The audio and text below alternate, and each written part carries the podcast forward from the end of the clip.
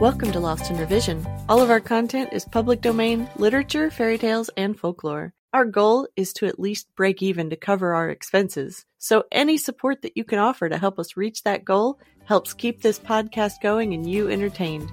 All of our music is by Nathan Hubble and is used with his permission. Thanks and enjoy the show.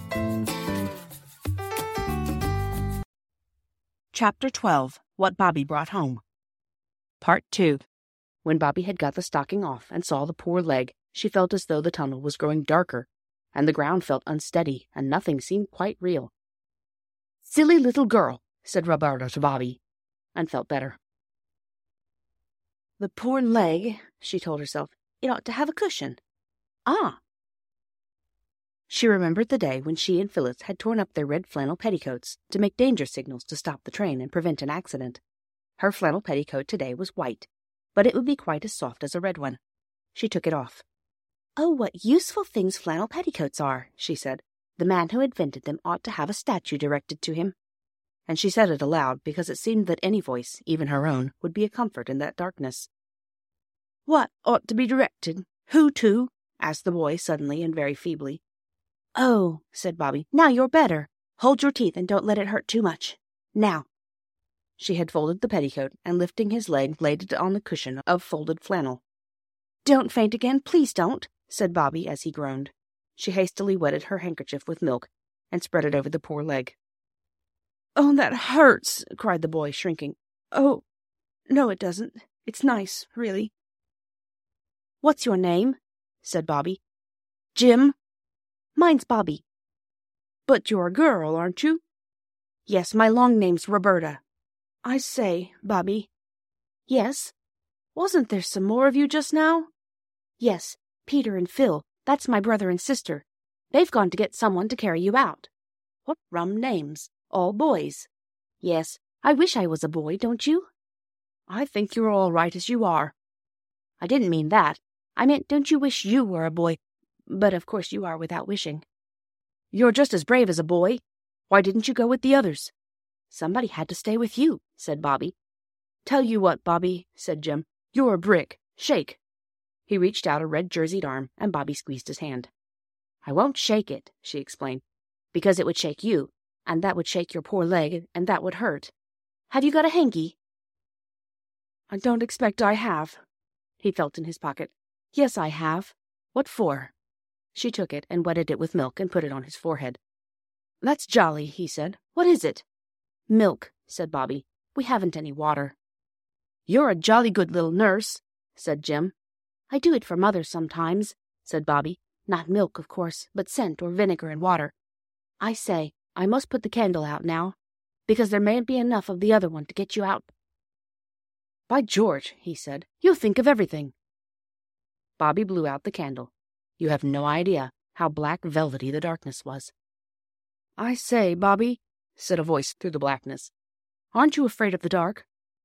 Not, not very, that is. Let's hold hands, said the boy. And it was really rather good of him, because he was like most boys of his age, and hated all material tokens of affection, such as kissing and holding of hands. He called all things pawings and detested them. The darkness was more bearable to Bobbie now that her hand was held in the large, rough hand of the red jerseyed sufferer, and he, holding her little smooth, hot paw, was surprised to find that he did not mind it so much as he expected. She tried to talk, to amuse him, and take his mind off of his sufferings, but it was very difficult to go on talking in the dark, and presently they found themselves in a silence, only broken now and then by a, You all right, Bobbie? or an, I'm afraid it's hurting you most awfully, Jim. I am so sorry and it was very cold. Peter and Phyllis tramped down the long way of the tunnel towards daylight, the candle grease dripping over Peter's fingers. There were no accidents unless you count Phyllis's catching her frock on a wire and tearing a long, jagged slit in it, and tripping over her bootlace when it came undone, or going down on her hands and knees, all four of which were grazed. There's no end to this tunnel, said Phyllis, and indeed it did seem very long. Stick to it, said Peter. Everything has an end and you get to it if you only keep all on. Which is quite true, if you come to think of it, and a useful thing to remember in seasons of trouble such as measles, arithmetic, impositions, and those times when you are in disgrace and feel as though no one would ever love you again, and you could never, never again love anybody. Hooray! said Peter suddenly. There's the end of the tunnel. Looks just like a pinhole in a bit of black paper, doesn't it? The pinhole got larger. Blue lights lay along the sides of the tunnel. The children could see the gravel way that lay in front of them. The air grew warmer and sweeter. Another twenty steps, and they were out in the good, glad sunshine with the green trees on both sides. Phyllis drew a long breath. I'll never go into a tunnel as long as ever I live, said she. Not if there are twenty hundred thousand millions hounds inside, with red jerseys and their legs broken. Don't be a silly cuckoo, said Peter, as usual. You'd have to. I think it was very brave and good of me, said Phyllis. Not it, said Peter. You didn't go because you were brave, but because Bobbie and I aren't skunks. Now where's the nearest house, I wonder? You can't see anything here for the trees. Thanks for joining us today. Check us out on Patreon. You can help us meet our small goal of breaking even and covering our expenses. Your support helps pay for all of the things that podcasting requires and helps keep this show alive and growing. If you can't afford to support us financially, go give us a good review, subscribe or follow, and share with your friends and family. Feel free to fact check us and offer suggestions to make our show better for you. You can also send us an email at lostinrevisionpodcast at gmail.com. There's a lot more waiting for us all at the end of the road.